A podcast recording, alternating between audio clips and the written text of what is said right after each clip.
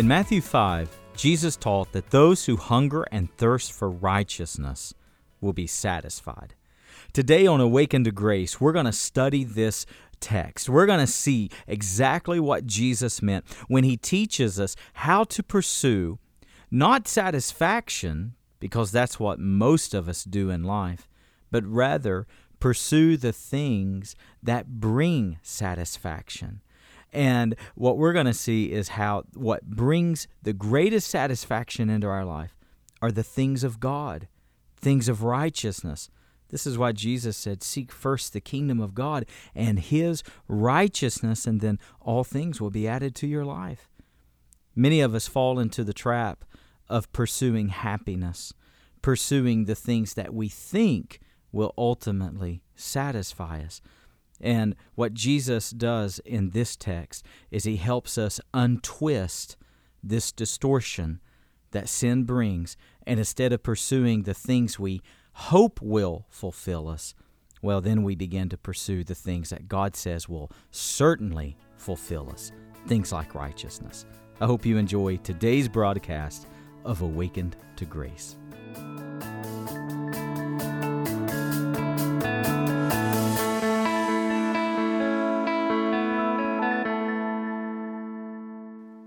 I want to talk to us for a moment about the responsibility that we bear to lead in this unpredictable time.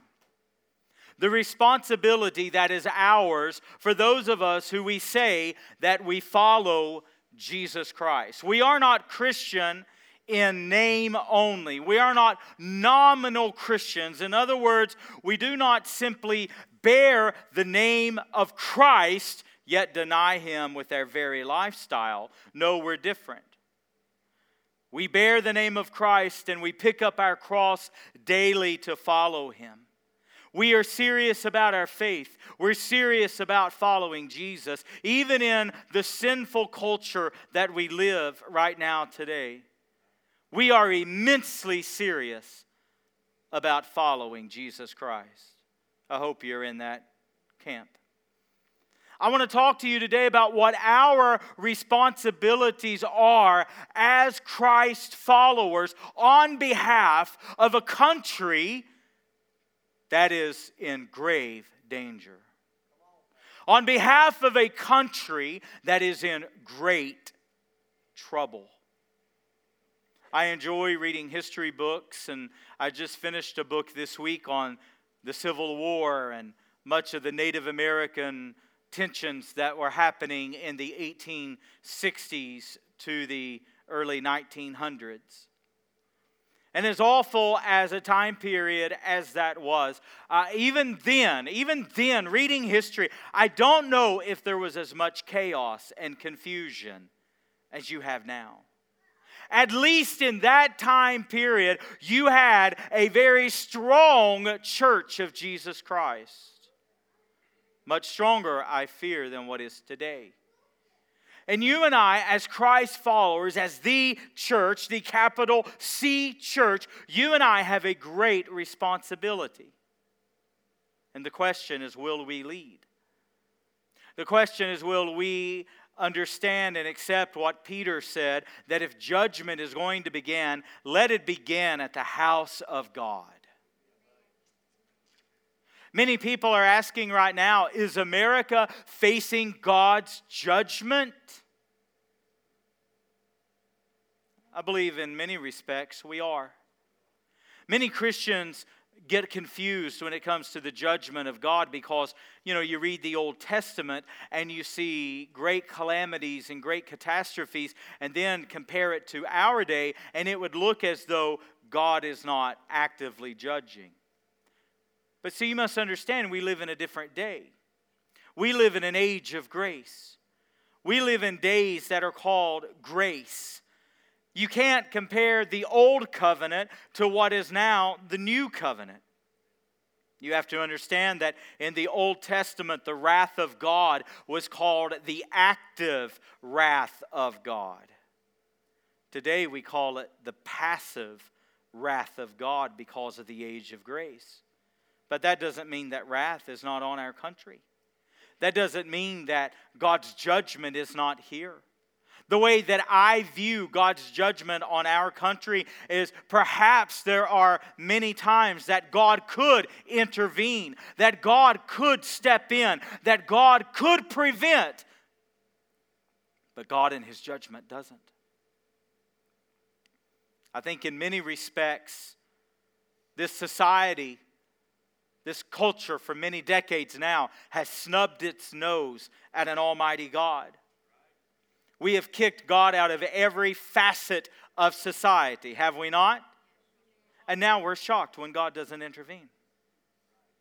Could it be that much of what we're seeing in today's landscape is the passive wrath of God to where God could intervene, but God doesn't? My children are nine, seven, three, and two. And there are times that they can't do something, they're frustrated, and they'll bring something to me. They'll want me to open something or fix something or whatever, and I go to reach for it, and then they won't give it to me. Well, what's my response as a father? My response is, okay, you figure it out. Could that be much of God's response to our country right now? You don't want me involved? You don't call on my name? You don't repent of sin? Okay, then you do it. That's called the passive wrath of God, and I believe our country is experiencing. So Christians have to be aware, as Scripture says, we have to awaken ourselves. And we have to understand what is our role, what is our responsibility. And I believe Christ shares that with us in Matthew chapter 5. We live in a very different day right now. We live in a very dangerous time right now. And Christians, hear my heart today. We must be crystal clear in what God expects of us. And if we're going to have a voice in all of this noisy chaos, if we're going to lead at all in all of this confusion, in all of this chaos, then we better be crystal clear in what God expects out of us individually as well as corporately. Amen? Matthew chapter 5. We're talking in this series primarily about righteousness. We introduced the idea of righteousness last week, and this week I want to continue on with the theme of righteousness. And where we're going to be, we're going to study a few of the Beatitudes that Christ laid out, but our primary text is Matthew chapter 5, verse 6. Those who hunger and thirst for righteousness, they shall be satisfied, or they will be filled. Now, where I'm going today but we're going we're gonna work our way there. I, I don't feel like we can fully appreciate verse 6 until we understand the previous verses, but let me just tell you where we're going to end up. Americans, because we have a document that's unlike anything in all of the history of humanity, our Constitution, which is tremendous and wonderful. But I'm going to show you to where, when it comes to biblically, individually, spiritually, it's not the right attitude to have. And I'm going to show you how there's a great distortion. Our Constitution tells us that every single man and woman has the right to pursue happiness. Now, thank God for that. That matters in a democracy. That matters in a republic. That matters in a country.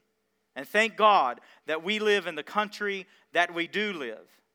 Although I have tremendous fears going forward about what civil liberties and what religious liberties could very well be on the line.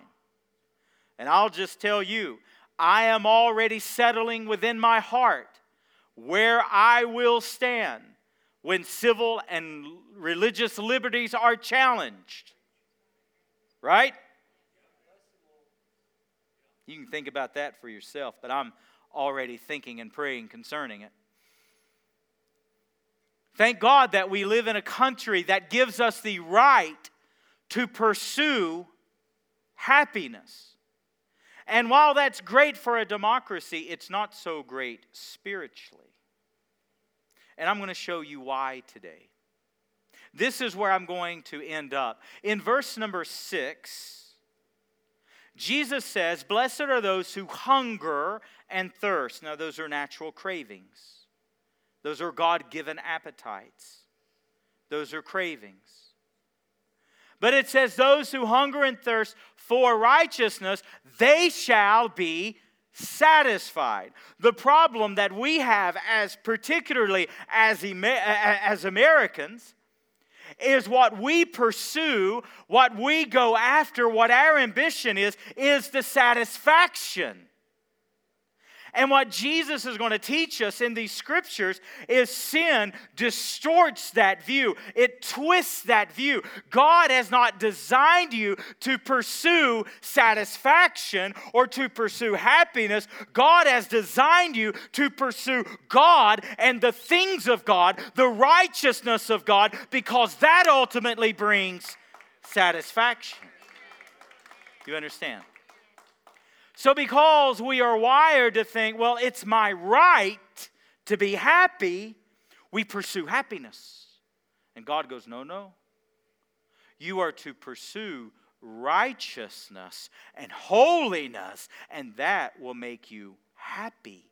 That will make you fulfilled. It's not that God's against happiness. Now, let me be really clear, okay? When Jesus begins in verse number three and says, Blessed are those, the word blessed there is translated happy. It's not that God doesn't want you to be happy, He does want you to be happy. It's that God, as a wise father, knows that happiness is not ultimately joy. Do you understand what I'm saying? Does a good father give their children every single thing they want?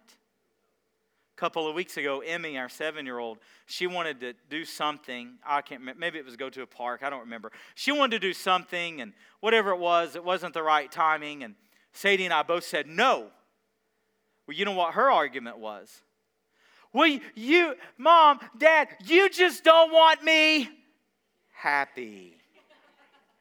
No, child. No, that's not my goal in life, is to make you happy. I'm so sorry, but that's not what I'm aiming for.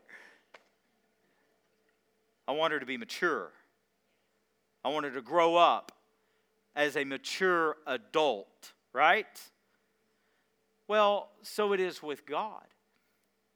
It's not that God wants to take happiness from you, but listen, God is not only concerned about your little happiness.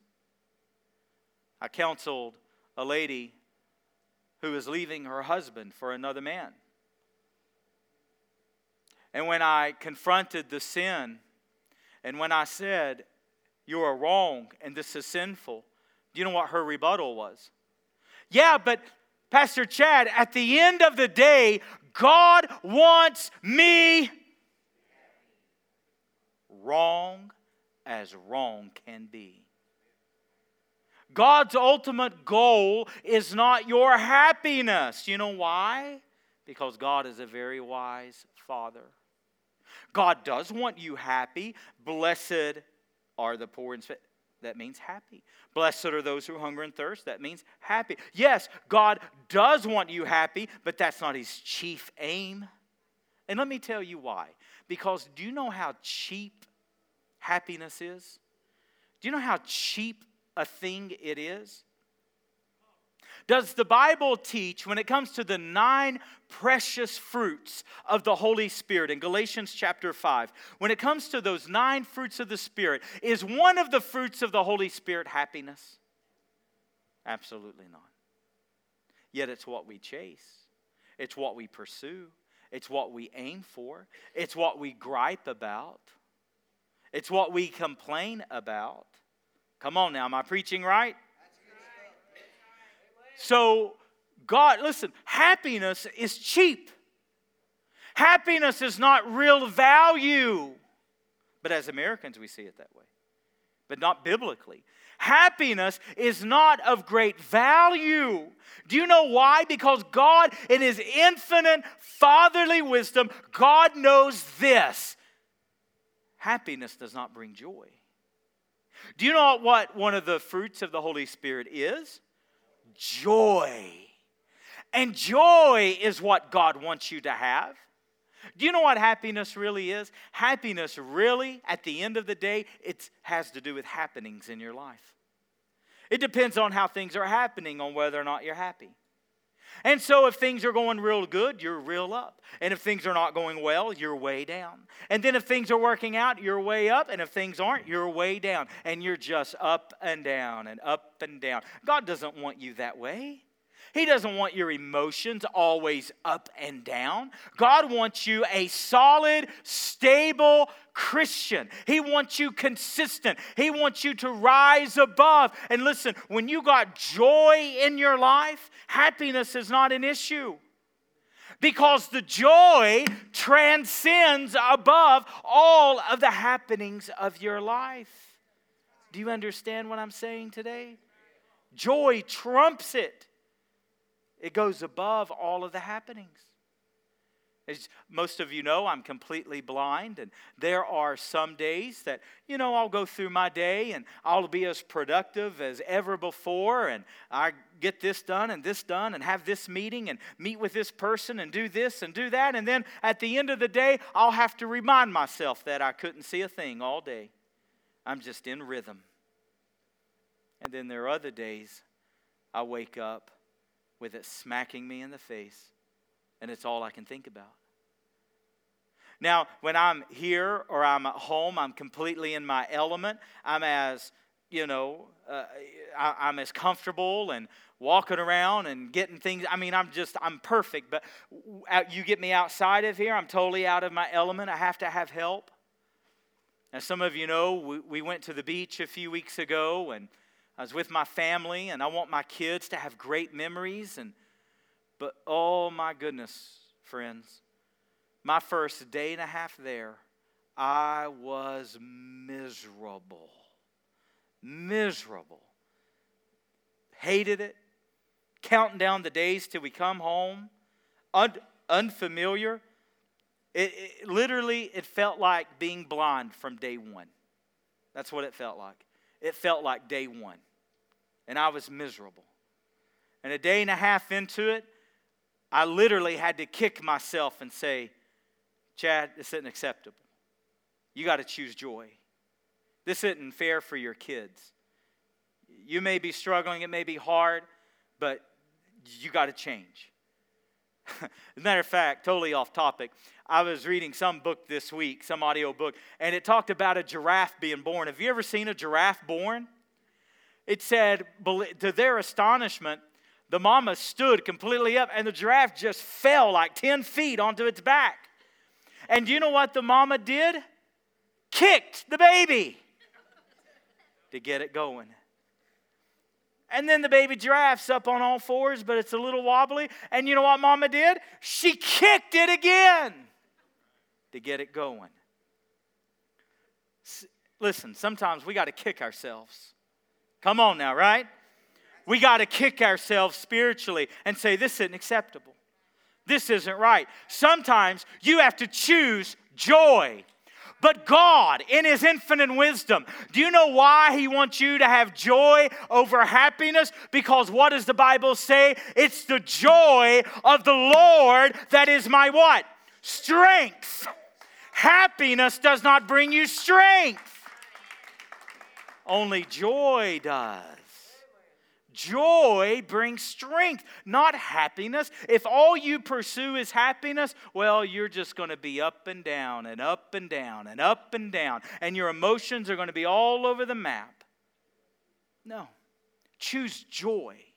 And when you choose joy, when you say, Holy Spirit, produce the fruit of joy in my life, let me tell you, you'll rise above You'll rise above And then your emotions and your thinking and your feelings, it'll all settle down and stable out. So it's not that God is opposed to happiness, but you do need to understand God's not going to let you stay a spiritual child and pursue happiness. He wants you to pursue something more mature, something more beneficial, something more lasting joy. Can we say amen to that?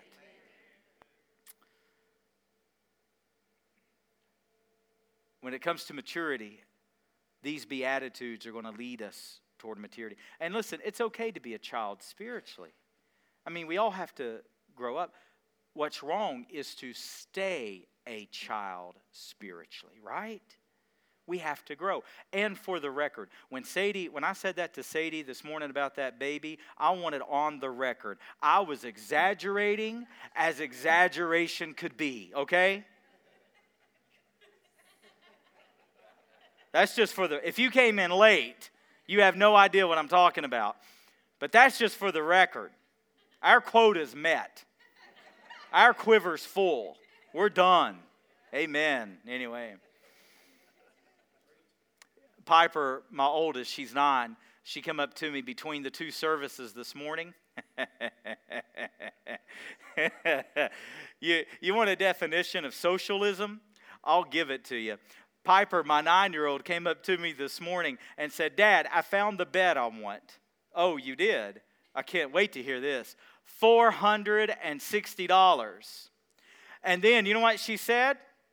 You know what she said? She said, I'll pay for it. Well, I'm thinking, you're nine years old. How are you going to pay for it? But then, you know what she said? She said, I'll pay for it if you give me the money.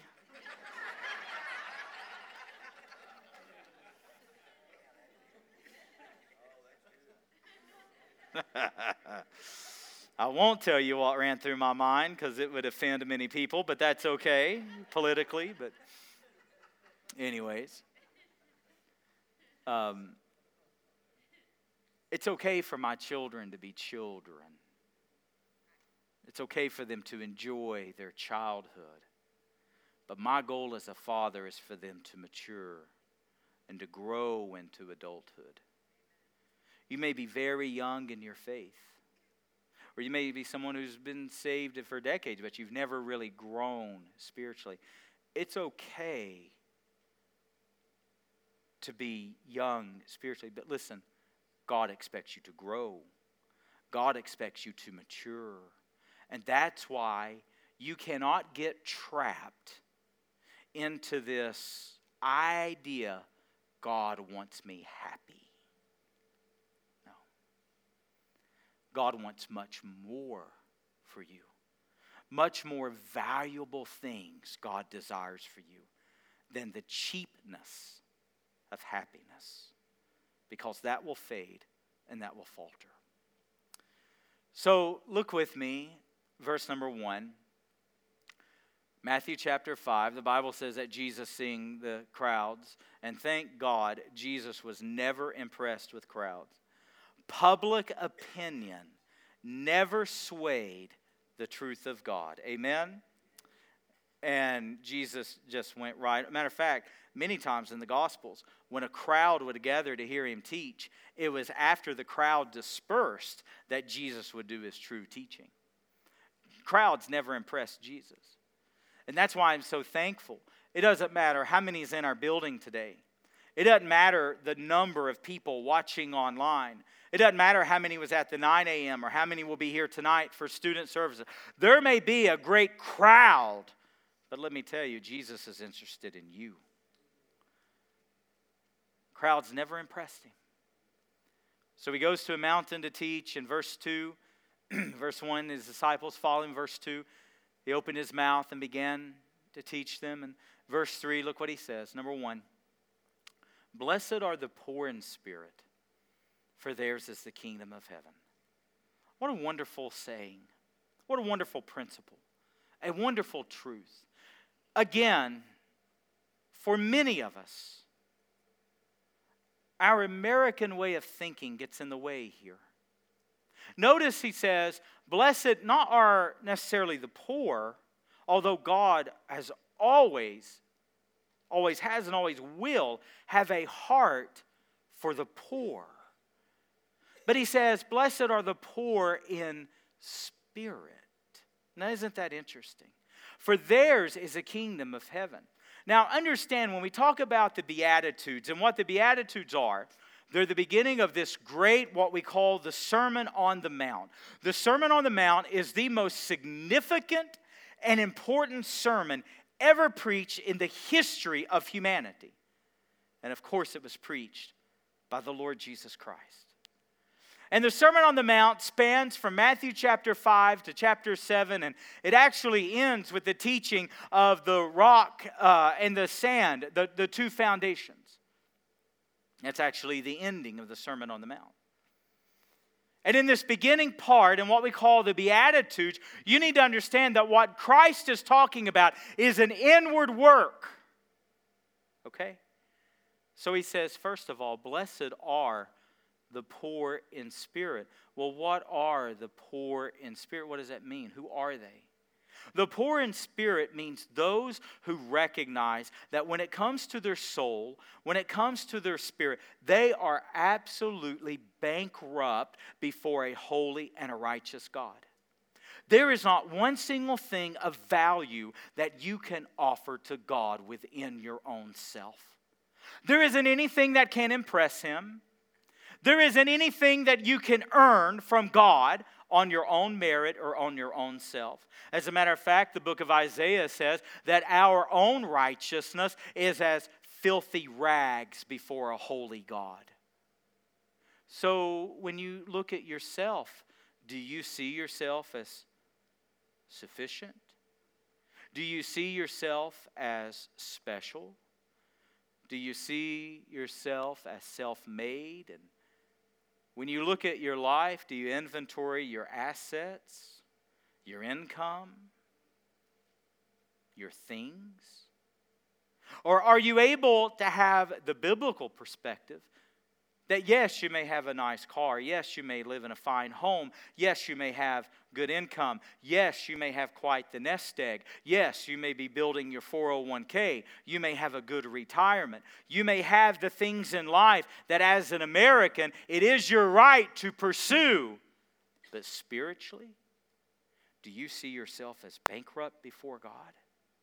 Do you see yourself as though you have nothing of value that can earn, that can merit, that can impress an almighty God? If you want to be biblical, the right perception is to see yourself as God sees you. And that's poor in spirit with nothing to offer the Lord. Jesus said, For those of you that will have that perspective, Jesus says, For those of you yours will be the kingdom of heaven. Isn't that wonderful today? We measure our lives by the things we accumulate. Oh, what a dangerous thing to do, church. Don't measure your lives by what you accumulate. You know, one of the saddest places I felt I ever went, this will offend some of you. I'm sorry, I, I try not to offend people, but I guess I'm just in that mode today. I don't know. Some of you will be shocked and you'll be highly offended. Just brace yourself. It's not a big deal, I promise. But one of the saddest places that I felt that I ever went was Graceland.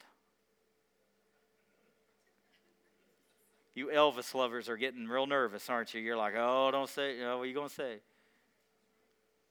But do you know why I counted it as sad to walk through Graceland? Because what was riches then is junk today. Do you understand? In all of his gaining, in all of his accumulating, today, were it not owned by Elvis, but it was owned by a normal average person, it would be pure junk. Don't measure by what you accumulate. Don't measure by. See, this is exactly why Jesus said, A man's life does not consist in the abundance of his possessions. Jesus said that. And so often we compare our lives, we measure our lives by the wrong standards. Jesus says, You want to measure your life in the perception of God? Count yourself as poor in spirit. You may have many things, you may have many assets, you may have the things in life that you aimed for, but you should still be poor in spirit. And you may not have anything today. You may be in the building today without anything to your name. But if you're poor in spirit, Jesus would say to you, Yours is the kingdom of heaven. Notice verse the next verse 4. Blessed are those who mourn, for they shall be comforted. Now, is Jesus talking about Christians should always be sad? We should always, we should walk around every day like we've just attended a funeral. Is that what he's saying? No. No. Because again, joy is a fruit of the Holy Spirit. Jesus is talking about an internal look at ourselves. And you know what Jesus is saying? Blessed are those who can weep over their sin. Blessed are those who mourn over the condition of sin. The Puritans, who are one of the most fascinating historical groups of people to ever study. I learn more from the Puritans than I do from any other Christians of any other age. It was said of the Puritans that they were the doctors of the soul, and indeed they were. My all time favorite book in my library, the book that has spoken to me more so than any book other than the Bible, is a collection of Puritan prayers, and it's called The Valley of Vision. And oh, what a book! It was the Puritans who taught the eyes were created for two things for seeing and for weeping. And they would say, a man does not weep over his sins until he first sees his sin. Friends, have you ever seen the state of sin of your life? Have you ever seen the offense that you are to an almighty God? Have you ever seen what your sin means in the perception of God Almighty? Jesus says, for those who care enough that they will take that perception, for those of you who will take that inventory, for those of you that will come into that area, he says, Blessed are those, for they shall be comforted. Now, follow the logic of Jesus we first see ourselves as spiritually bankrupt. We see that we're poor in spirit. And Jesus says, okay, you, you want to have that perception? Then yours will be the kingdom of heaven. and then you won't worry about the things of life because you'll enjoy the things of the kingdom. He says, okay, second, you see your sin, you see it for what it is, you weep over your sin, you see it for what it is. Well, guess what? You'll enjoy the comforting of God the forgiveness of the Father. Some of you are guilty today.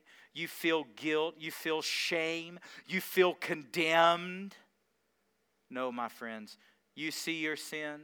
You confess your sin. Let me tell you what you'll have you'll have the comfort of God Almighty. For the Bible says, even if our hearts condemn us, 1 John 3 19, even if our hearts condemn us, verse 19 and 20, God is greater than our hearts. And he'll comfort the sinner. Amen? Next, notice what he says Blessed are those who are poor in spirit, for theirs is the kingdom of heaven. Blessed are those who mourn, for they will be comforted. And then, verse 5 Blessed are the meek, for they shall inherit the earth. This is another thing that modern day Christians don't understand. We think of meekness as very weak, right? Somebody just real weak and, you know, doesn't doesn't say very much and doesn't raise their voice. And, no. Do you know what meek actually means? And the Bible says Moses was the meekest man to ever walk the earth. Do you know what the word meek literally means? Power under control. It means to be able to control yourself. It means to have humility in your life. It means you are a humble person. That means when somebody offends you, you don't burst out. As a matter of fact, Pastor Eric read the scripture earlier out of Philippians 4 where it says, Let your reasonableness be known to all. Do you know what the word for reasonableness there is? It is maturity, it is the right attitude.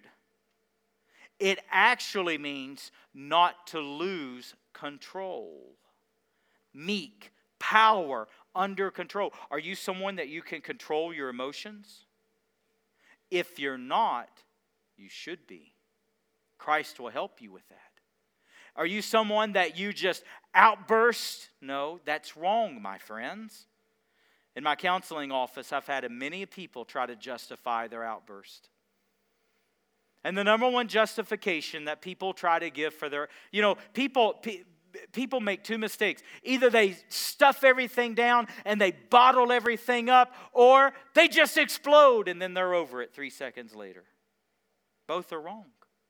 Both is the wrong reaction. Reasonableness is about having the right reaction, the mature reaction. And you know what I tell people who claim, they say, well, you know, I explode, but then I'm over it in three seconds and then everything's fine. You know what I tell those people? A hurricane only lasts a few seconds. But look at the calamity it leaves. Look at the destruction. Look at the debris. And when you outburst like that, do you know what debris you're causing in your children? Do you know what debris you're leaving in your marriage? Or in your work environment, let me tell you, emotional outburst has no place in the life of a believer. You should be able to control yourself. That's meekness, power under control. It's a level of humility, it's a level of humbleness. And Jesus says, so watch, so again, watch the logic. If someone is poor in spirit, they're not haughty. They don't feel as though their life is everything. They don't, their life doesn't consist in the abundance of possessions. They don't gripe over what they don't have.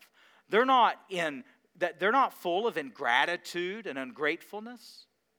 Blessed are the poor in spirit, for theirs is the kingdom of heaven.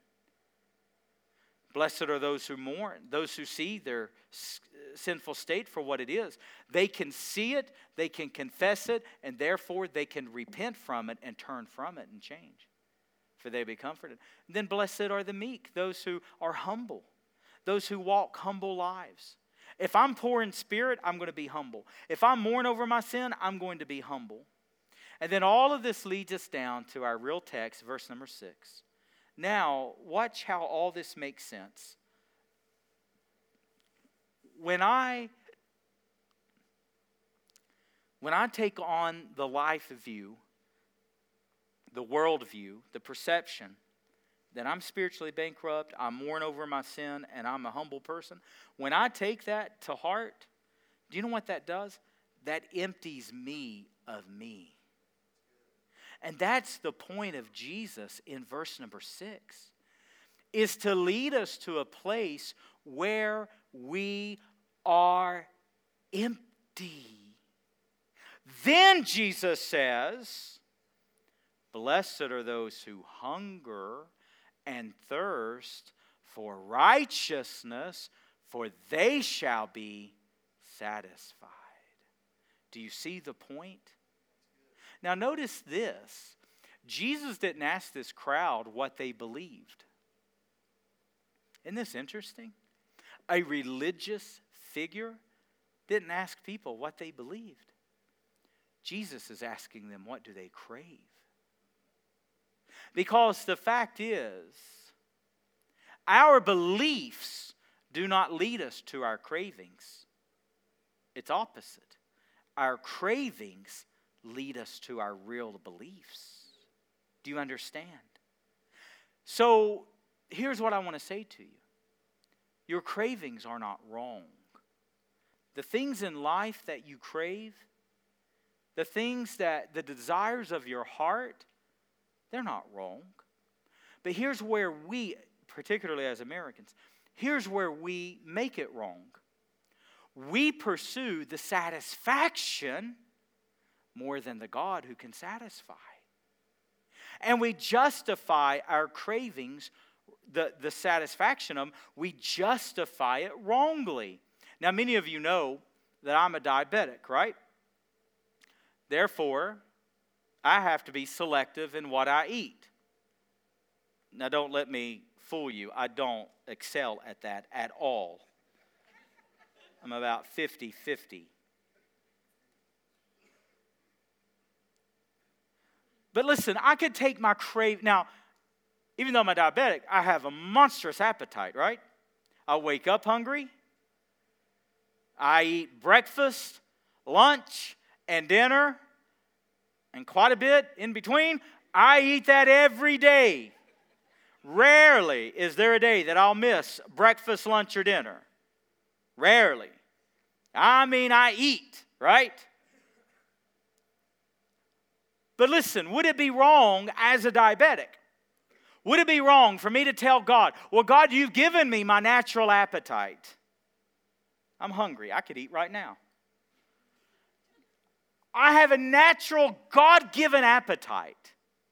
And God's given me a, enough resources, I can go and buy something to eat. Praise God for that. As a matter of fact, God has placed me within an alley shot of a donut store. Huh. So, could I not tell God, God, you've given me my natural craving, you've given me the resources to get it, and God, you've put me within a stone's throw of a donut shop, so I'm going to go fulfill my cravings there. And would that be wise? No. As a matter of fact, a brother offered me a hot donut this morning. And by God's grace, I said, no, thank you.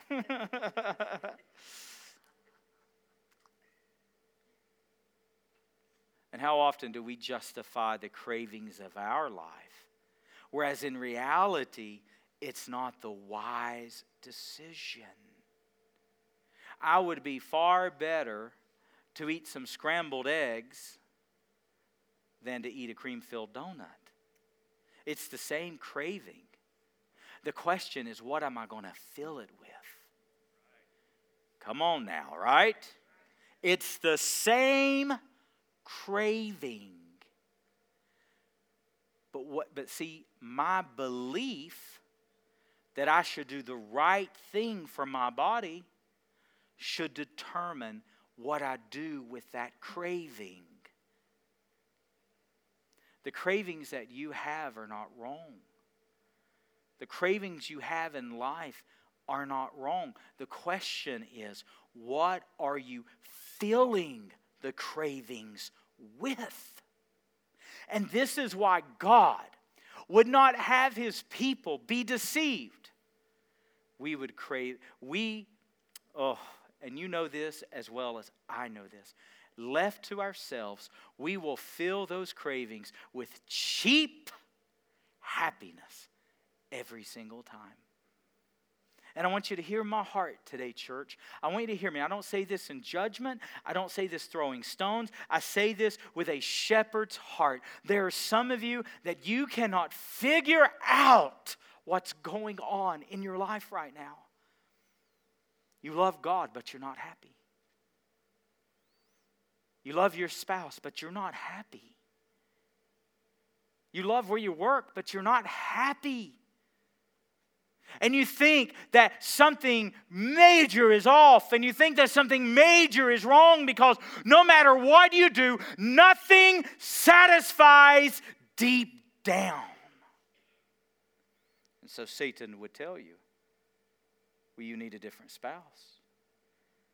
If you had a different house, if you had a different job, if you moved away and started over if you had this or if you had that, then you would be happy. And I'm telling you, oh, my precious friends, I'm telling you, it is a lie straight from the devil.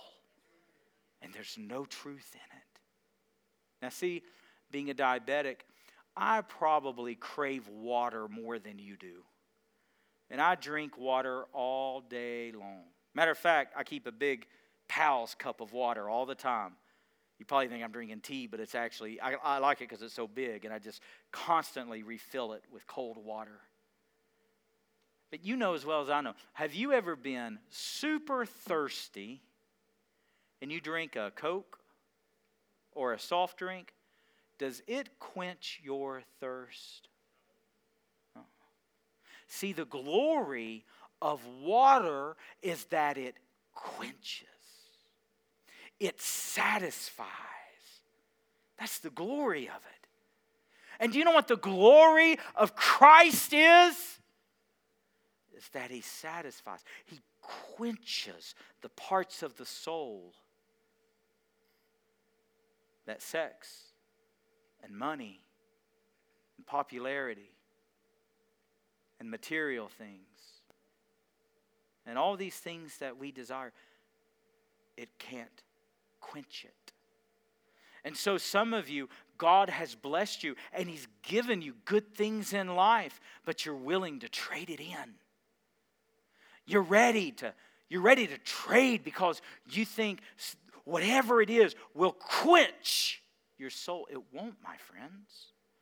That's why God, in His wisdom, says, Blessed are, you want true happiness? You want real happiness in your life? Happy is the person, blessed are those who have their natural, God given cravings, those God that hunger, that thirst. Blessed are those that pursue righteousness. In other words, the things of God, for they shall be filled. They shall be satisfied. And today, if you're not satisfied, may I propose this question Could it be you're chasing satisfaction? And if you're chasing satisfaction and if you're chasing happiness, I am telling you on pastoral authority, you're chasing the wind and you'll never catch it. You'll never catch it. You'll never catch it. And you'll trade in those beautiful and blessed things that God has given you. You'll trade them in for cheap and worthless things that can never satisfy.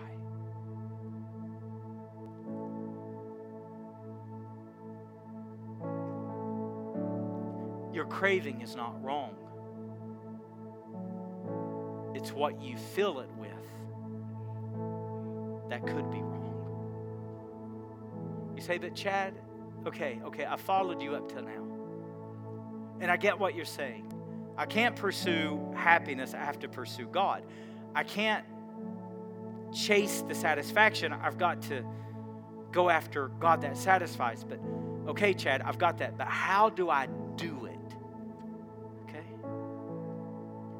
Go back to the beginning. Are you poor in spirit today? Do you see yourself as so dependent on the Lord? that you have nothing of value to offer him?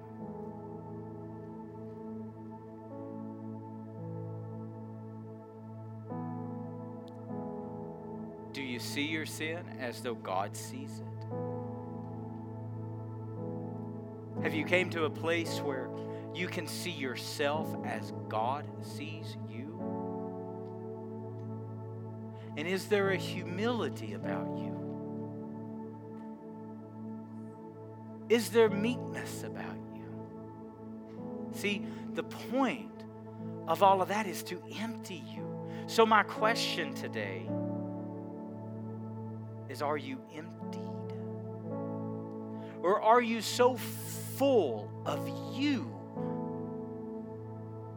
that there's no room for the righteousness of God?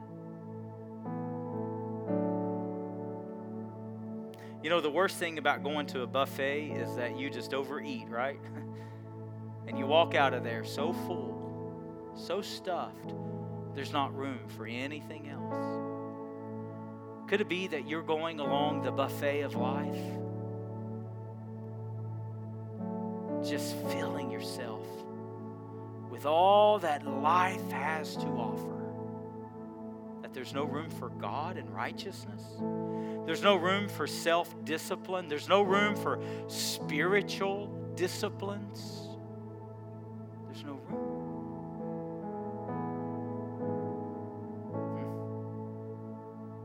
Hmm. I don't know where you are today in this regard, but I know this the more empty you make yourself of you, the more filled and satisfied you'll be with the Lord.